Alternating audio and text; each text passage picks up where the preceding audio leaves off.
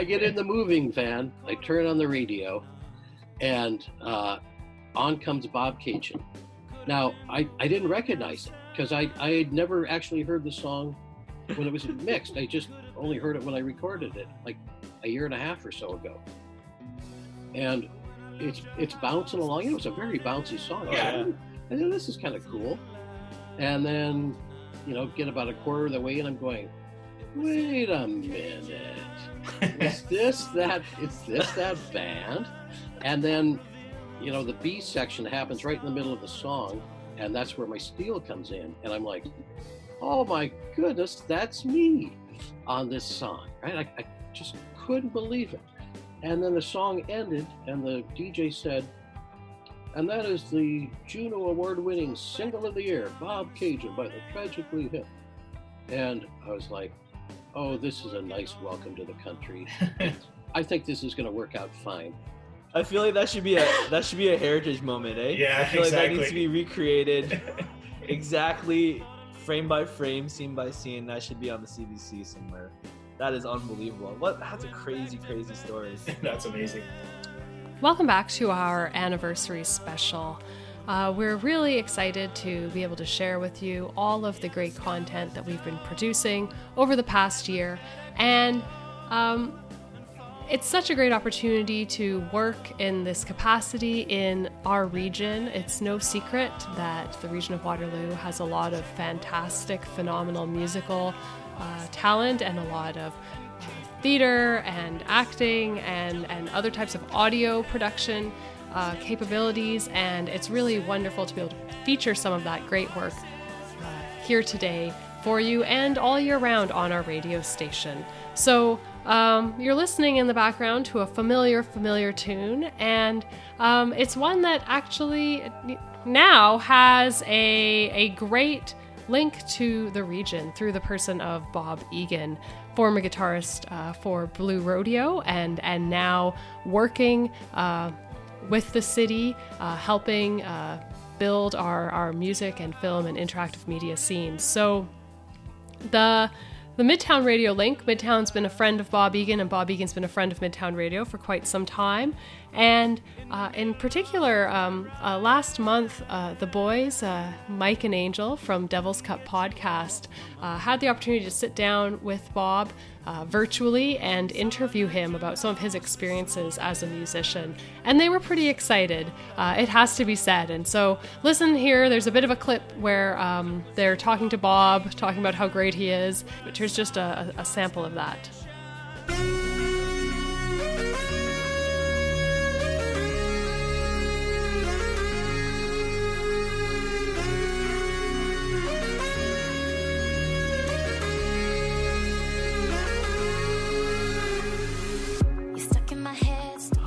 Well, hello everybody. Um, we are back on the Devil's Cup podcast. Um, today we have a very special guest.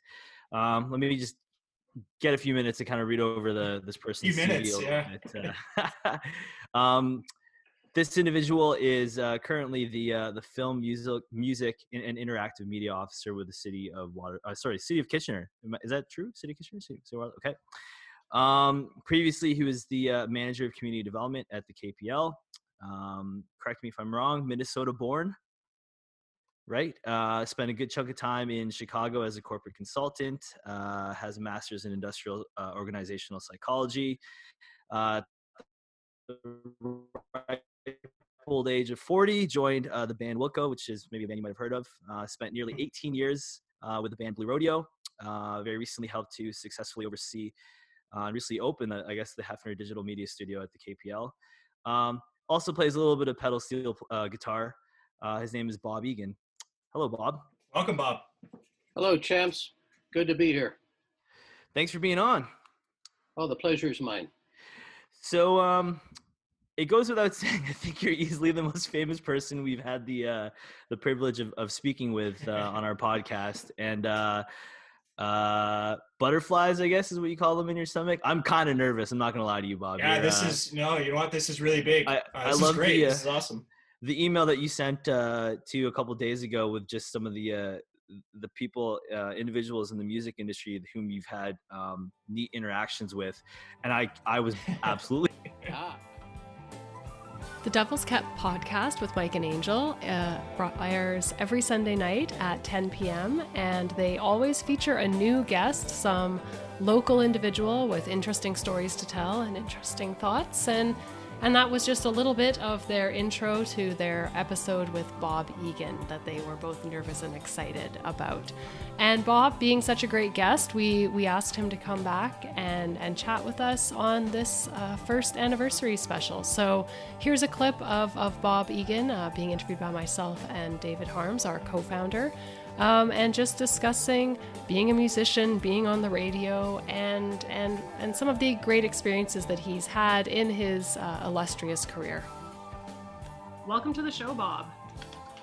Well, thank you. It's great to be where I'm at and mm-hmm. here. Yeah, and speaking of here, so you you did not grow up in Kitchener, uh, and you did not grow up in Midtown, but you live in Midtown Kitchener now, and I think um, big music celebrity. How did you end up in little old Kitchener all that long time ago? Well, it comes down to three words location, location, location. Uh, I had moved uh, to Canada from uh, a couple years down in Oxford, Mississippi. So from the deep south up to the frozen north. And uh, spent about six years in Toronto. Um, course, playing with uh, Blue Rodeo at the time. And I was making a lot of um, records and want to wanted to explore my creativity to its fullest. So I needed my own home studio, and for that I needed a home. So I started looking uh, around for a home uh, to buy, and I was looking for just some old beat up old house somewhere that was cheap that I could afford. And uh, never in my wildest dreams did I think I would move to Kitchener, but um, through a guy that I know, I was able to get a mortgage, which probably wouldn't happen today, but this some 15, 16 years ago. And I ended up uh, buying this house in uh, in Midtown. Now the, the funny thing is, is my my friend who was able to get me the mortgage uh, uh was a day late on making an offer on the house and the house had been up for um, I don't know nine months on the market. It was a it was a crack house, a, a century hundred year old house that was at the time a crack house, beat beat up beat up, and uh, and uh, we he, he missed he missed the um, getting this house for me by one day and uh, I I was very upset about that for a few days, and then I called the uh, I called the uh, real estate agent, said, I really want this house. What can you do? He said, Well, I can't do anything. You know, this is how the law works. And so I, it was one of the few times in my life I played the blue rodeo card. Uh, I asked him if his wife was a fan of Jim Cuddy, and he said, Oh, she loves Jim Cuddy. I said, Well, I got a deal for you. And uh, he was able to flip the other guy off the house and get me the house. you used your celebrity, you rubbed your celebrity in his face and said, Don't you know who I am? Don't you know who I'm connected with? And you got well, the host. the bookend to that is uh, in uh, Los Angeles in the late 90s. Uh, I was playing with Wilco. We just sold out a couple nights at um, the Troubadour, the famous uh, club there. And uh, after our show, um, which was it was attended by you know all kinds of celebrities and rock stars. I was feeling on top of the world, so I went up to, over to uh, Johnny Depp's club, the Viper Room, on Sunset Boulevard, and uh, I go to the bouncer at the door, and he said uh, twelve dollars. And I said, "Hey, I play in Wilco. We just sold out the Troubadour for a couple nights in a row. I thought I'd just come in and have a look around." And he looks at me and he says, twenty dollars. and I went inside. My face was burning with shame. I drank a beer in about four minutes and I walked back to the hotel with one thought in mind, and that was never, ever play the rock card again. It doesn't work. But it got me the house, so. And so that brought you to Midtown. Yeah. Yes, yes, the bounce, the bouncer at the Viper Room. Yes, thank you, Johnny Depp. Bob, I wanted to ask you. Um, you had done a, a fantastic in-depth interview with uh, Mike and Angel on the Devil's Cut podcast, and you guys uh, you talked about touring all around Canada and some of your favorite clubs and venues. And what I was thinking of when um, when listening to this is, I, if you remember the, uh, the the time we first met, we were at the Breithaupt uh, Community Center, and I overheard you uh, speaking with somebody there just in the change room, and you were you were talking about Afghanistan, and I thought this was a really unique thing, and it caught my it caught my attention because of course I had been to Afghanistan myself previously, and knowing this isn't something that you know that uh, it's not a place that a lot of people get to, and so um, I feel like I, I, kind of inserted myself into the conversation at that time and asked you about it, and then this is where you know coming to the realization that you were you were uh, you were who you were. Uh, you were Bob Egan. You were playing with Blue Rodeo, uh, touring around, and you ended up, um, I believe, going with uh, the band, maybe another band as well, uh, but over to Afghanistan to play uh, to play one of these concerts for soldiers who were there at the time. And so, anyway, I just thought it's it's a, a unique kind of uh, touring story that not many people know about, and I just wondering if you could tell us a little bit about that. Sure, David. I mean, I when I'm interviewed, I'm often asked about, well, what's the top show that you've done, right? And there's there's a lot of very very memorable ones, but uh, the the trip to Afghanistan was takes the cake uh, uh um, over any other show I've ever done in my entire life. I mean, first off, we went over with um, on the prime minister's plane uh, with um, about a dozen musicians and our crew and uh, about a dozen former NHLers. And these were all enforcers, right? All these tough guys, Bobby Probert and people like that. And uh, we also had the Stanley Cup with us. And so uh, got to get very close to the Stanley Cup on numerous occasions. But uh, we uh, we went to a, a, a base in an unnamed country to prepare for the trip and get outfitted for the flak jackets and the helmets and all that stuff. But uh, when we got to uh, the base in Kandahar, um, our our concert wasn't for another um, uh, couple nights, but they had a little reception for us that night in the in the canteen, I guess you call it. And uh, we're hanging out with all these soldiers, and we're talking to them. And as we're talking to them, we're realizing that they are going uh, on the wire or over the wire. Is that the mm, correct? Uh, out, outside the wire. Outside the wire. They were going out to uh, engage um, the enemy uh, the following morning. And we are like, well, you know, Jim and Greg were like, so you're not to, you're to miss the show. They said, yeah, but this is great. Just seeing you guys. So Jim, uh, you know, pulls the crew over and says, go get our gear and uh, it takes about an hour. We set up all our gear in the in the canteen there, and we played a, uh, uh, a hour and a half concert for I don't know maybe 50, 60 of these troops. And David, you may remember these. Nothing makes you feel like an old guy than hanging out with the troops. Like they, they were very, very young men and women, and they're carrying weapons that are a third to a half the size of them, their own bodies, right? And I, I talked to a number of them, you know, uh, offering my uh, sympathy and my empathy for their mission uh, the following day. And to the person, they all said the same thing. They said, This is why we were hired. This is why we were brought here. And um, so, no, we're looking forward to this. We, we can't wait to serve our country in this fashion. And I'm getting a little teared up just telling you this because it was, it just put everything else in my life and uh, in this country to into perspective, right? That the uh, the bravery and the sense of service that these uh, young soldiers had was was overwhelming and, and created an, an indelible impression on me. Um, so probably the greatest gig of my life. Yeah, that, that's amazing, and uh, I'm sure the feeling is mutual. The um, having been there in the in the sort of on the reverse side of those circumstances, uh, living in those circumstances, and when somebody, you know, a musician from uh, back home, uh, so to speak, uh, shows up to play these small intimate concerts. It's uh, I'm sure it's um, it's nothing any of the people there would ever forget, and that's um, yeah that's uh, that's an important aspect. So anyway, thanks uh, thanks for telling us about that, and thanks for doing that. Um, Is it is it possible to bookend that with a a uh, a less heavier anecdote? please. Well, this was the uh, the Olympics that were in Canada. They were out on the west coast.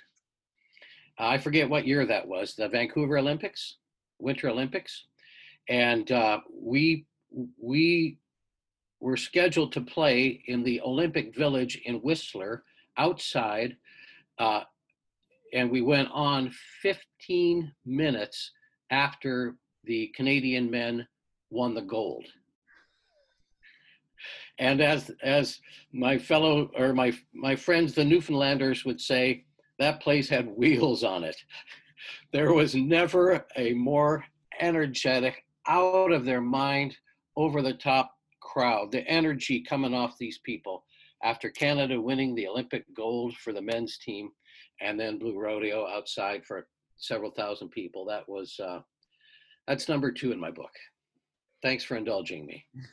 Well, and you, um, despite uh, having not grown up in Canada, you kind of have all of these moments where you are, are now implicated in uh, the Canadian scene. And so um, Bobcaygeon, of course, being one of these, you know, it's a it's part of the Canadian music canon. It's one of these instantly recognizable songs, and your role in that song is one of the more recognizable parts of the song.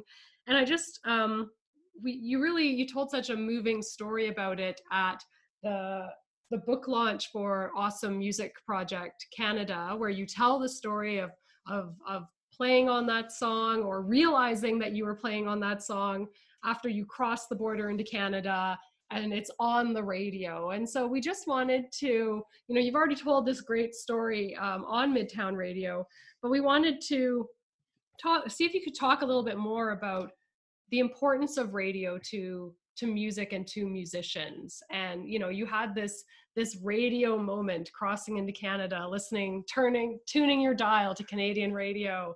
And there you were part of the canadian national scene having only been in the country for seconds. So could you talk a little bit more about radio and, and your experience with radio and, and how important it is for musicians today?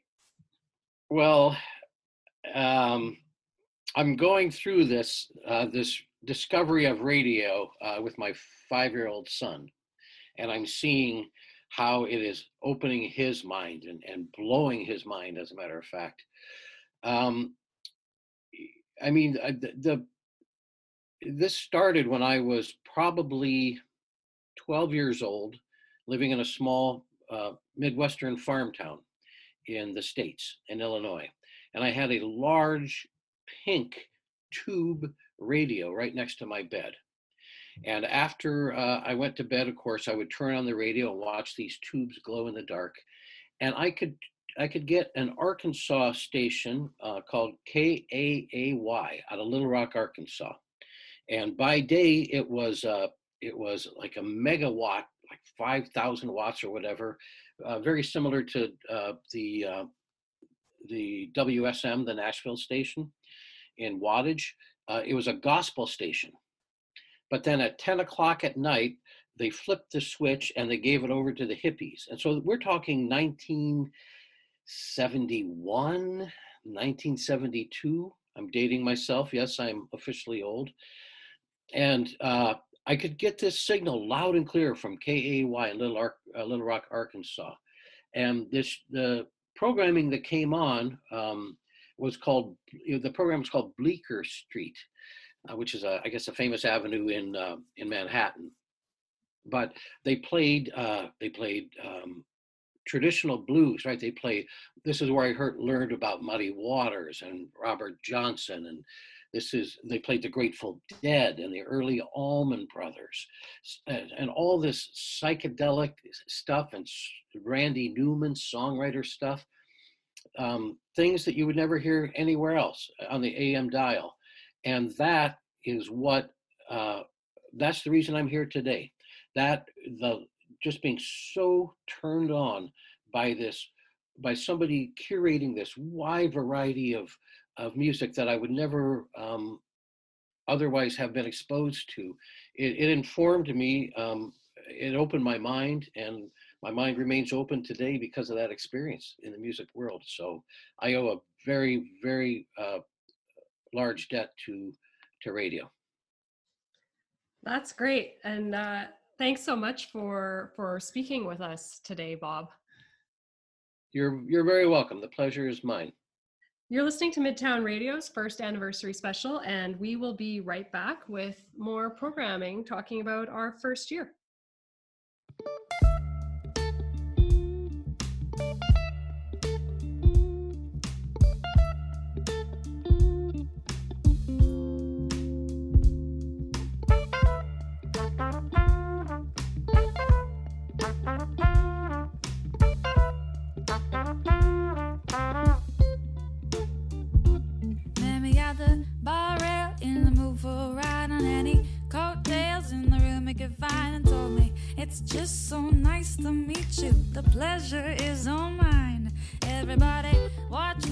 Trust. Every lucky horseshoe's bound to rise.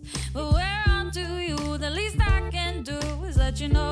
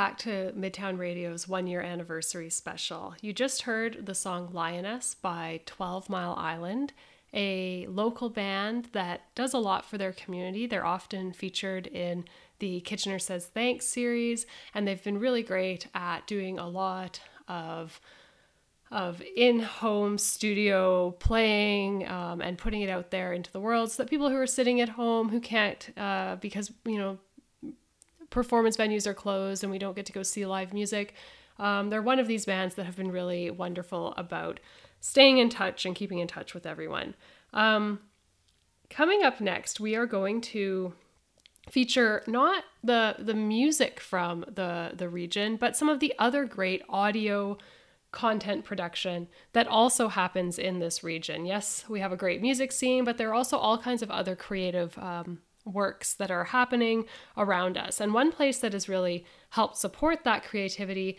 um, is the Kitchener Public Library, and in particular, their new Hefner Studios, where uh, individuals with a library card can go and for free use really professional quality recording equipment to record songs or podcasts or other types of audio content. So it's a fantastic studio. Uh, Midtown Radio had the great opportunity of, of having a, a, a uh, weekly residency in, in one of their studios in their broadcast booth, where we would go in Wednesday nights and and and use their their their equipment and, and record some of our conversations, some of our community conversations that we have. And we really miss it. We think it was it's such a great space. And we do remember the last time we were there, March 11th, and and we were kind of making jokes about eh, should we all be using shared equipment right now? And we weren't sure what was really happening. And of course within days everything started to shut down. So uh, we're really happy that we got that last opportunity to to use the space and be together and and no one no one got sick. Um, and you know we're looking forward to being able to go back and use those spaces because once we're through all of this all of those shared community spaces, they are really important. This just is a unique time that we're in. Um, so, we're going to, in this second half of our segment, feature two of the um, two of the award-winning podcasts from the Kitchener Public Library's Dorothy Shoemaker Awards. So these are this is an annual award program that um, allows uh, non professional uh, content producers to submit their podcasts. It can be a range of genres. It can be fiction, nonfiction, and um, and and the the best are then featured not only uh, on the, the Kitchener Public Library website, but they're also featured on Midtown Radio as part of our partnership. So we're going to hear the, uh, the first prize winner, uh, Can Rocks Learn, a philosophical investigation into the nature of learning. And then we're going to hear the, the second prize, um, second place uh, podcast as well, which is Thanks for Coming, Todd. And this is by Alex Boudreau, who has subsequently uh, began uh, begun working with uh, Midtown Radio, uh, and he does some of our, our audio production for us. So it's a great um, it was a great opportunity to see some of Alex's work and really um, see what he is capable of, and then be able to have a, a have a continuing relationship where he's able to continue to do some of this creative work that he's he's so skilled at. Uh, we also um, in our program now have a um, uh, a new podcast uh, called Bond Park. And this is Fridays at 2 p.m. And Bond Park, uh, the podcast, was a runner up in the Dorothy Shoemaker uh, podcast competition. And so this is where we we found these talented individuals making this production and we wanted to give it an audience. So we have a, a, weekly podcast coming out of, of this great competition from the kitchener public library that you can catch here on midtown radio every friday at 2 p.m so without further ado let's uh, get into some of these fantastic uh, podcasts that these award-winning podcasts from the kitchener public library's dorothy shoemaker award podcast competition To me, there is no greater pursuit than learning. Learning is climbing a mountain, and every step you take heightens your perspective of the world around you. And when you reach the peak, not only can you see how far you've journeyed, but there's a wonderful realization that yet another peak lies ahead of you, encouraging you to greater and greater heights of knowledge and clarity. Wait a second. Is that really what learning is supposed to feel like? Let's back up a bit here.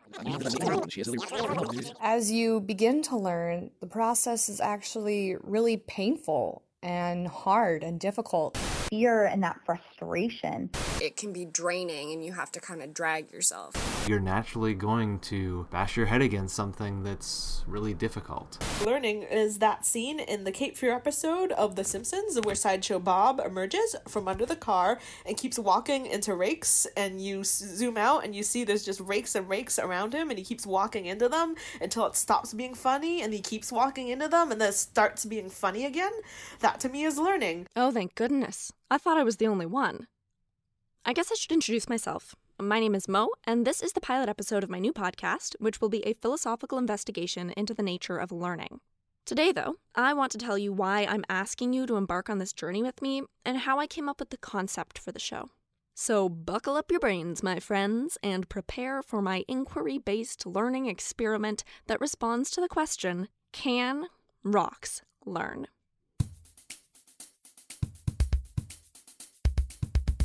Hello there. Punch in your PIN number.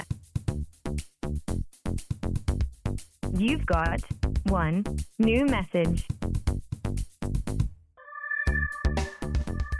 Hey Morgan, I'll just uh, leave that message. Um, learning for me, it feels like trying to climb up rocks.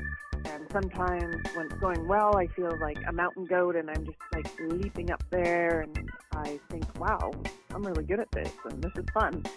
And other times it's like a scree slope and slippery and kind of get up a little bit and slide backward. and it's horribly difficult. And oh yeah, I also want to say um, it's lifelong process. We've hit the end of your message. That voice, and the others that you heard earlier, are the voices of some of my friends. A few weeks ago, I put out a call on my Facebook page for audio files that answered the question In your experience, what is it like to learn?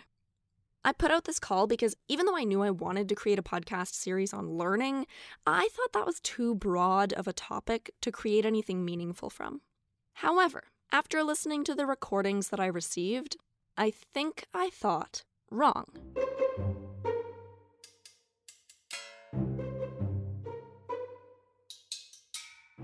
The responses had similar themes. Learning is difficult. Learning is growth. Learning is forming connections. Learning is never over. But the way those themes were articulated varied widely. And what stood out to me more than anything is that only one of these collected metaphors for the learning process mentioned formal schooling at all. Plus, that one was more critical of academia than it was praiseworthy. Huh. Perhaps the way learning has been institutionalized in North America is just one of the many metaphors for learning, and an anachronistic one at that. Probably for many of you, this is unsurprising. But I have spent the past 23 straight years of my life engaging in this model of learning, a model in which learning is divided by subject and judged by true or false questions, a model in which most learning can be forgotten after a four month period, a model that undervalues the importance of metacognition. You know what? This might just make more sense if I give you some autobiographical information. I'll keep it brief.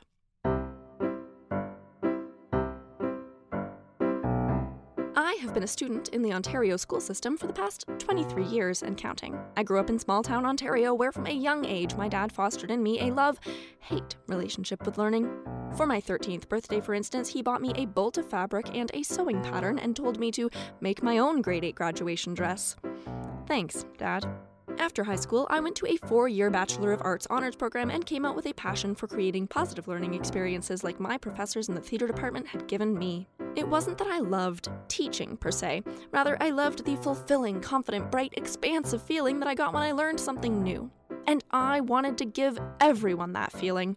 I wanted to preach it from the rooftops. If you push past the discomfort, learning can be a profound and self actualizing endeavor. Unfortunately, I didn't know of any jobs or school programs with that description. So I continued on to a master's and then a PhD in theater and performance studies. That is where I am now. And for the first time in my life, I don't have any looming deadlines, or grades to strive for, or exams to write, or anything that the traditional Ontario school system came along with for the previous 23 years of my life. And it feels pretty weird because I was led by the Ontario government to believe that the learning process involved those things. But now I'm only two years away from attaining the highest level of degree they have on offer, and all of a sudden, no teachers, no grades, no deadlines. So all of a sudden, I realized I needed a new metaphor for learning, one that didn't involve those things. So that is what this podcast hunts for a new model of learning. A model of learning that actually reflects learning itself. Take these audio clips, for example. Here's one from a financial advisor turned psychotherapist. It's like the feeling when you take in a breath and then you take in just a bit more breath and you feel your your lungs expand and your shoulders go back. That extra expansion. That's kind of what learning feels like to me. Here's one from an app developer. Learning is like problem solving. You start with a problem you want to solve or an end result you would like to achieve. Then, through research, practice, and repetition, you achieve your goal. In the end, all of the steps that you took will be what you've learned, so you can produce your desired result again. This clip is by a grade 5 student. Sometimes, like, I guess learning can be rough and you can get bored, but if you keep to push through it, you can actually get stuff out of it and it'll be a lot easier. This is one sent by an archivist. So for me, it's a lot like looking at an I Spy game, one of those books when you're a kid, or an optical illusion of some kind. Um, I spend a lot of time looking at an idea or an image or a concept um, and trying to see all of its aspects and component parts. Um, so, really, at the end of the day, it's about, for me, uh, uncovering things. It's about speaking with other people, um, and it's about trying to see an idea differently or see the different parts in a way that I didn't before. Here's one by a florist. Learning is like struggling to conform your body and mind to whole new shapes and forms. Maybe it's successfully achieving it or not, but once you get to a level of comfort, discovering that there are even more of these shapes and forms that you can conform to or twist into, and it it doesn't stop there. Or even take the clip from the top of this episode. He uses the metaphor of climbing a mountain to explain the learning process. And I mean, why not? Like, literally, what could a rock on the side of a mountain teach us that the conventional North American school system can't? Anyways, the point is, even though I've spent all my life in institutions dedicated to the pursuit of learning, I've never stopped to question learning itself. And I mean, really question it. At its core, what is learning? And what environment best reflects the learning process itself? And how do I turn a concept as vague as learning into a coherent podcast series. To begin to answer all of these questions, I went to Finland. Well, I didn't go to Finland. I just Googled the Finnish school system because it's supposed to be one of the best in the entire world. I figure if I'm going to create a podcast series in which I learn more about learning itself, I will need some model for learning to guide that learning, if only just to kick things off. And it turns out Finland has a style of education that suits my needs perfectly. It's called phenomenon based learning, and it was implemented in the 2016 2017 school year after educational reform in Finland. Now, their curriculum mandates that phenomenon based learning is taught alongside traditional subject based learning every semester. This happens in multidisciplinary learning modules in which students observe a phenomenon from multiple points of view. So instead of studying, say, everything to do with geography, students are instead learning, say, everything to do with the climate crisis, which spans the subjects of not only geography, but also biology, physics, history, engineering, the arts, education, etc. In a rubric for this style of learning, Pasi Silander has identified five aspects that make it a worthwhile approach to education. Similarly, I am going to organize my podcast project around these five elements of phenomenon based learning. The first element is holisticity, and I love this word. It means that my chosen phenomenon, learning, can be approached in an interdisciplinary manner. In each episode, I will be looking at learning from a different perspective. I might talk to educators, but also neuroscientists and artists, engineers and designers, five year olds and history buffs. You name it, I'm interested in how it affects our understanding of learning. The second element is authenticity. I am going to approach this topic using real world tools and methods. I will talk to real world people, try real things, and publish my real experiences. Third is contextuality. The phenomenon I'm looking at, learning, is going to stay pretty vague throughout so that I can push and pull it in different directions and get a 360 degree look at it.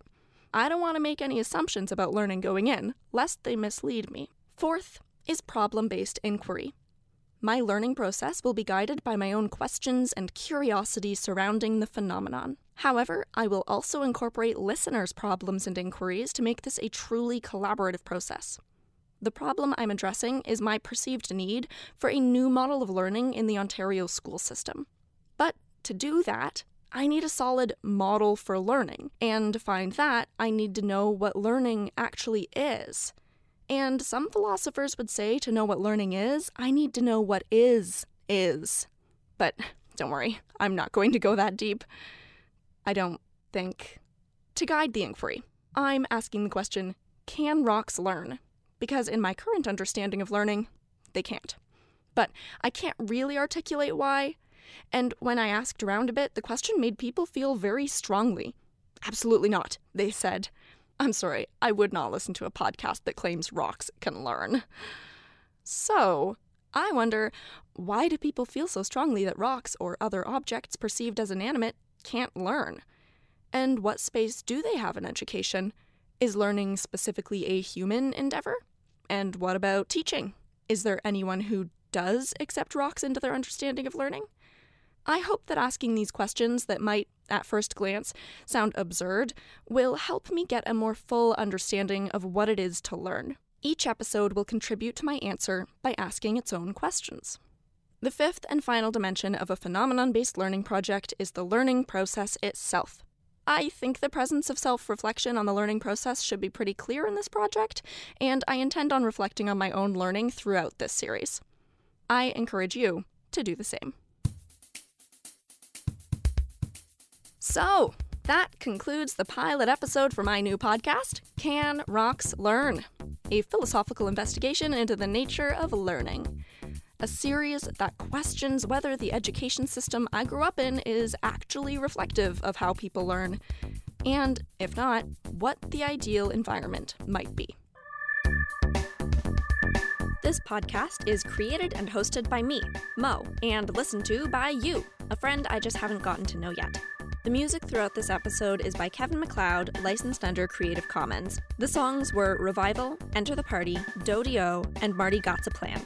More information can be found in the description below.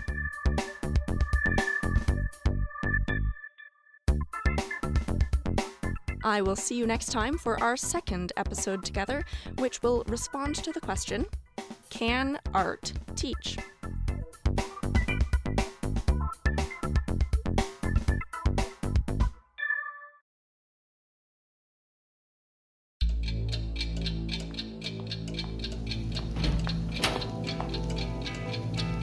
Welcome.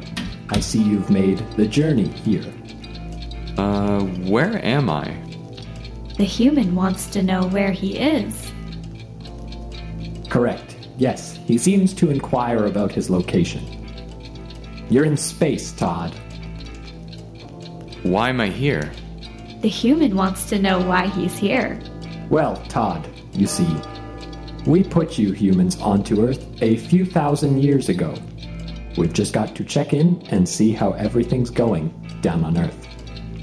Todd, on a scale of 1 to 10, would you say you are happy? Maybe the human can't hear me. Todd!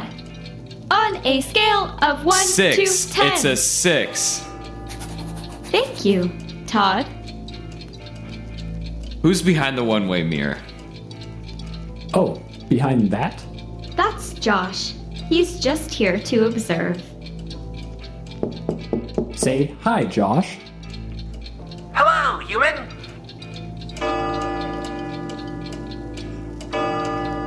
What's with all the clocks? Do you not like the clocks? Do they remind you of home? No, they don't remind me of home. Hmm. You see, we tried to fill this room with things we thought would make you comfortable. Items that Earthlings like. When was the last time you saw Earth? I haven't seen a grandfather clock in years. Hmm. When was the last time we saw Earth? It was the Florida trip. I think that was year 64857 in space-time. So about 1963 in Earth years. Well, anyways, Todd, we can go wherever you'd like. How about this?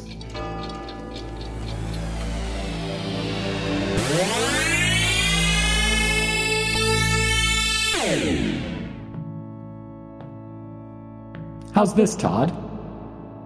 Yes, this is a lovely place. I don't think I've been to church in ages. The human doesn't know where we are. No, like, I know where we are, I just don't go here anymore. The human knows where we are.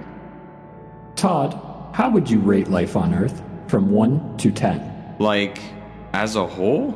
Yes, Todd. How is life on Earth from 1 to 10? Uh, six? Ah, another 6. The human likes the number 6. Can I go home yet? The human wants to go home. Do you not like it here? I mean, no. Josh, the human doesn't like it here. Sorry, human. Where would you like to go? Home, please. The human wants to go home.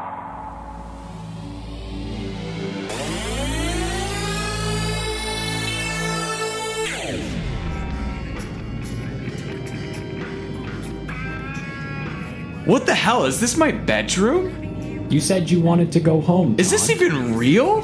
The human doesn't want to go home. No, no, I I want to go home. What is this music, Todd? Am I sleeping there? What's what's going on? Human music sounds like noise. Human music does sound like noise. Concentrate, Todd. I have another question. This is crazy. How is this happening? I'm going insane. Oh, don't don't run that way. Well, look at what you've done. It's just a simulation, Todd. You can't just run off however you want. The human broke the hologram. The human broke the hologram. Yes. The noisy sound is back. Human music is odd. It's experimental. Experimental.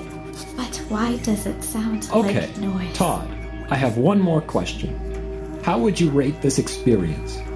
How would I rate you kidnapping me from my home and shoving questions down my throat? Yes. Unpleasant. Where is unpleasant on the scale?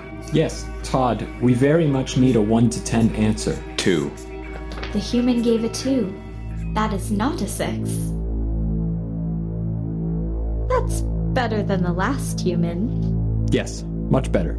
So, what happens now? Am I done here? Yes, you've noticed that we have no more questions. Blast pods are primed and ready. Thank you, Josh. Blast pods? What are the blast pods? At the conclusion of the interview, the subject, you, Todd, are loaded into a state of the art travel pod to take you home. And, uh, how long will that take? The human wants to know how long it will take. He is asking a lot of questions. Approximately three space hours. How long is that on Earth? Josh, how long is a space hour on Earth? I will check my sources. Please continue. Follow me, Todd. Thank you for your assistance.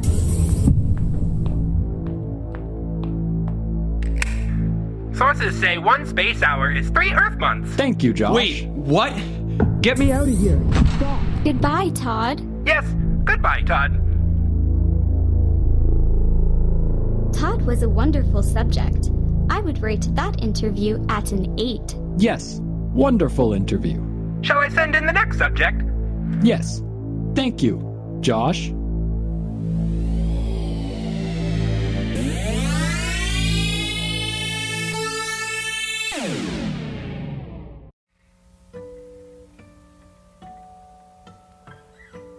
Those were two of the award winning podcasts from the Kitchener Public Library's uh, 2020 Dorothy Shoemaker Award uh, podcast award competition. And uh, we are really happy to be able to feature that great work here on Midtown Radio.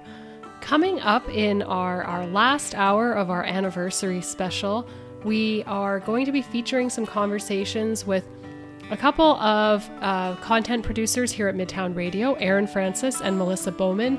And not only do Aaron and Melissa produce content for us, but they are also uh, very active, engaged community members. Uh, they've been involved in a number of really important projects with the City of Kitchener and also with other organizations who are interested in uh, ensuring that we live in an equitable, livable, sustainable, um, welcoming community. And so we're going to talk a bit more about some of the work that they've done uh, over the past year in terms of both their content production for Midtown Radio and their really amazing uh, contributions to our community. So please stick around for our last hour of our one year anniversary special.